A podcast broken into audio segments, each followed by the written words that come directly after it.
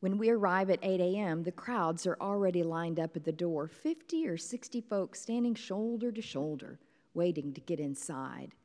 As the heat rises, they become more eager and begin to crowd in more closely, peering inside the wrought iron windows to see inside. They want to come in. The crowd blocks the doorway to our house or school, where we have come to set up a makeshift medical clinic in rural Nicaragua. This scene repeats on every mission trip I have ever taken in Nicaragua. When I need to go out to the bus to get more medicines, I have to politely push my way through the crowds to get out of the door of the clinic. Permiso, I say in my limited Spanish, but I realize all they want is to come inside to find healing from a doctor, medicine for their children, hope for a better life because someone will finally listen to their story. This is the same scene I picture when I read today's scripture lesson from the Gospel of Mark. The crowds are so eager that they have blocked access to anyone else. They spill out into the yard and no one can get to the front door. In some ways, you could say that today's Bible story, well, it's just one more healing story like so many other healing stories, where Jesus empowers the sick to rise up to new life. But here, Mark spends a lot of time telling us about these groups of people around Jesus and the paralytic. It, it almost feels like Mark wants us to consider who we are in that scene. Are we like those who inadvertently block access to the door, to the holy presence of God, not because we wanted to, but just because we did so without realizing it? In our own eagerness to get in, we left others out. Or maybe we're like another group that Mark describes in this story. I call this group the grumblers. They are the smartest people. They are the learned religious folks. They see Jesus healing and forgiving, and then they begin to grumble. Can he do that? The question whether Jesus ought to be doing such things is whispered among them. Isn't forgiveness the business of God? Is Jesus stepping out where he has no business being? They doubt his capacity to transform another human life. They protect their own turf of power, and they wonder why Jesus is usurping such power. Is that really okay? They wonder. They antagonize Jesus, who is trying to reveal God's transforming love and new life for the people. So you have those blocking the door and those grumbling, and then you have this other group called some people. We don't know if they are men or women, young or old, friends or strangers, but they come to the house where Jesus is teaching, and they bring with them a man who is paralyzed. We don't know much about their identity, but we know a lot about their character. They really care about this paralyzed man. Carrying someone on a gurney through the dusty roads of Capernaum was work. And they were eager and willing to carry someone who was otherwise stuck in life. They are innovative. When the doorway is blocked by the crowds, they climb up on the roof and they hoist that stretcher up into the air to the roof. They remove the wooden beams of the roof and they push away the straw forming the roof. They are risk takers. What if Jesus says, hey, you're interrupting my Bible study, when they lower their friend through the roof? What if the homeowner is upset that they have destroyed the roof?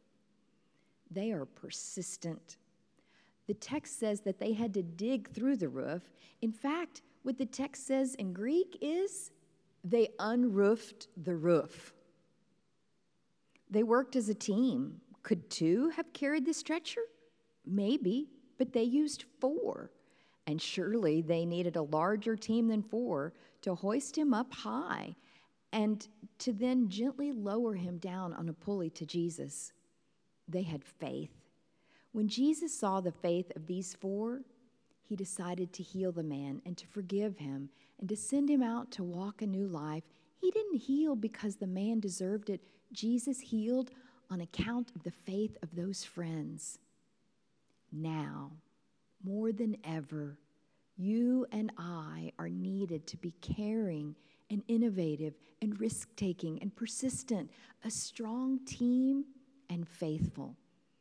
And now, more than ever, I am standing in awe of this congregation and in the and for in the ways that all of you are asking, can I help carry the stretcher?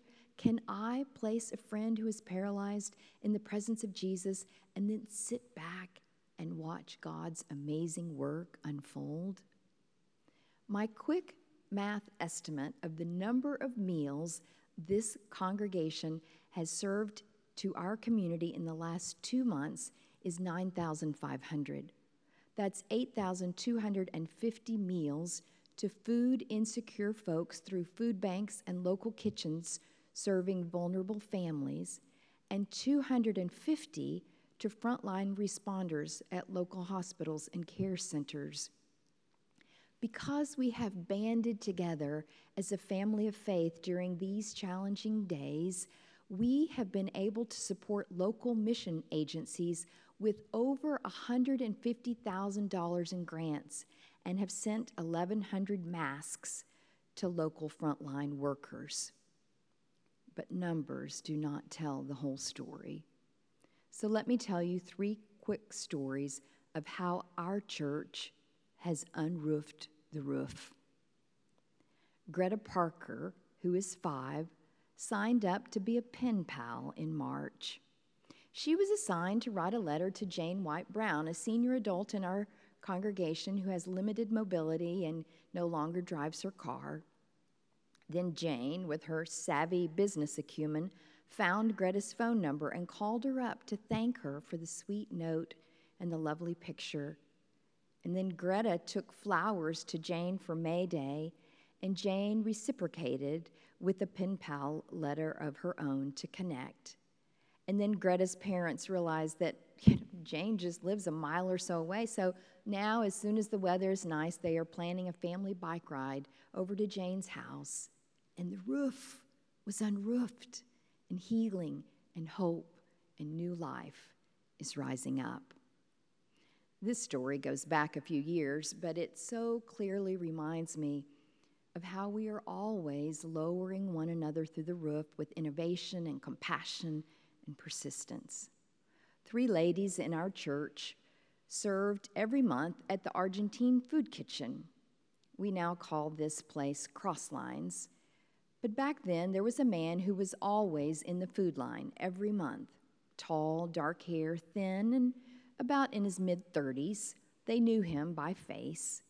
One month, they showed up to unload all the food from their cars, and he met them in the parking lot. He helped them unload all the supplies and set up the kitchen, and then he turned to them and he said, "Ladies, I need to tell you something." "Okay," they said. "I need to tell you that it's because of you three ladies that I now have a job at the railroad making thirty-five dollars an hour. And I just wanted to say to you ladies, thank you." And then those ladies realized that they were not just serving sloppy joes. They were carrying a man on a stretcher who had been paralyzed, but now he had risen up to walk. This one is more personal. I don't think I've ever shared it in this large of a group. But about fifteen years ago, my husband was the director of a not-for-profit counseling agency. And even though the agency was doing amazing work and had lots of clients, the shifts in the healthcare policy were really hurting their bottom line. As things began to get really stressed for them financially, my husband struggled to make payroll. And month after month, he would pay all the other employees, but then not have enough left to pay himself.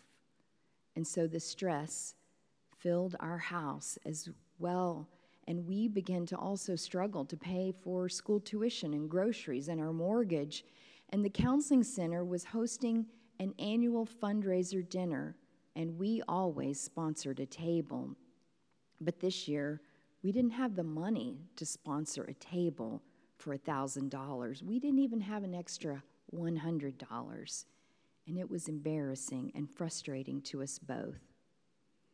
One of Dave's friends in the church realized what was happening, and he stopped by our house one day and left an envelope in our mailbox with a thousand dollars in cash and a note so that you can sponsor a table. And I realized that someone had a hold of the stretcher and was carrying us through a tough time. You and I are all in a tough time now, and we are realizing that now more than ever, our resilience, persistence, compassion, innovation, and faith is needed so that the roof gets unroofed and people are placed in the presence of Jesus, who has all the power to heal us and set us free. At the end of the story, it says that the paralyzed man got up and walked. It says that he rose, and this is the same word used for what Jesus did on Easter. He rose.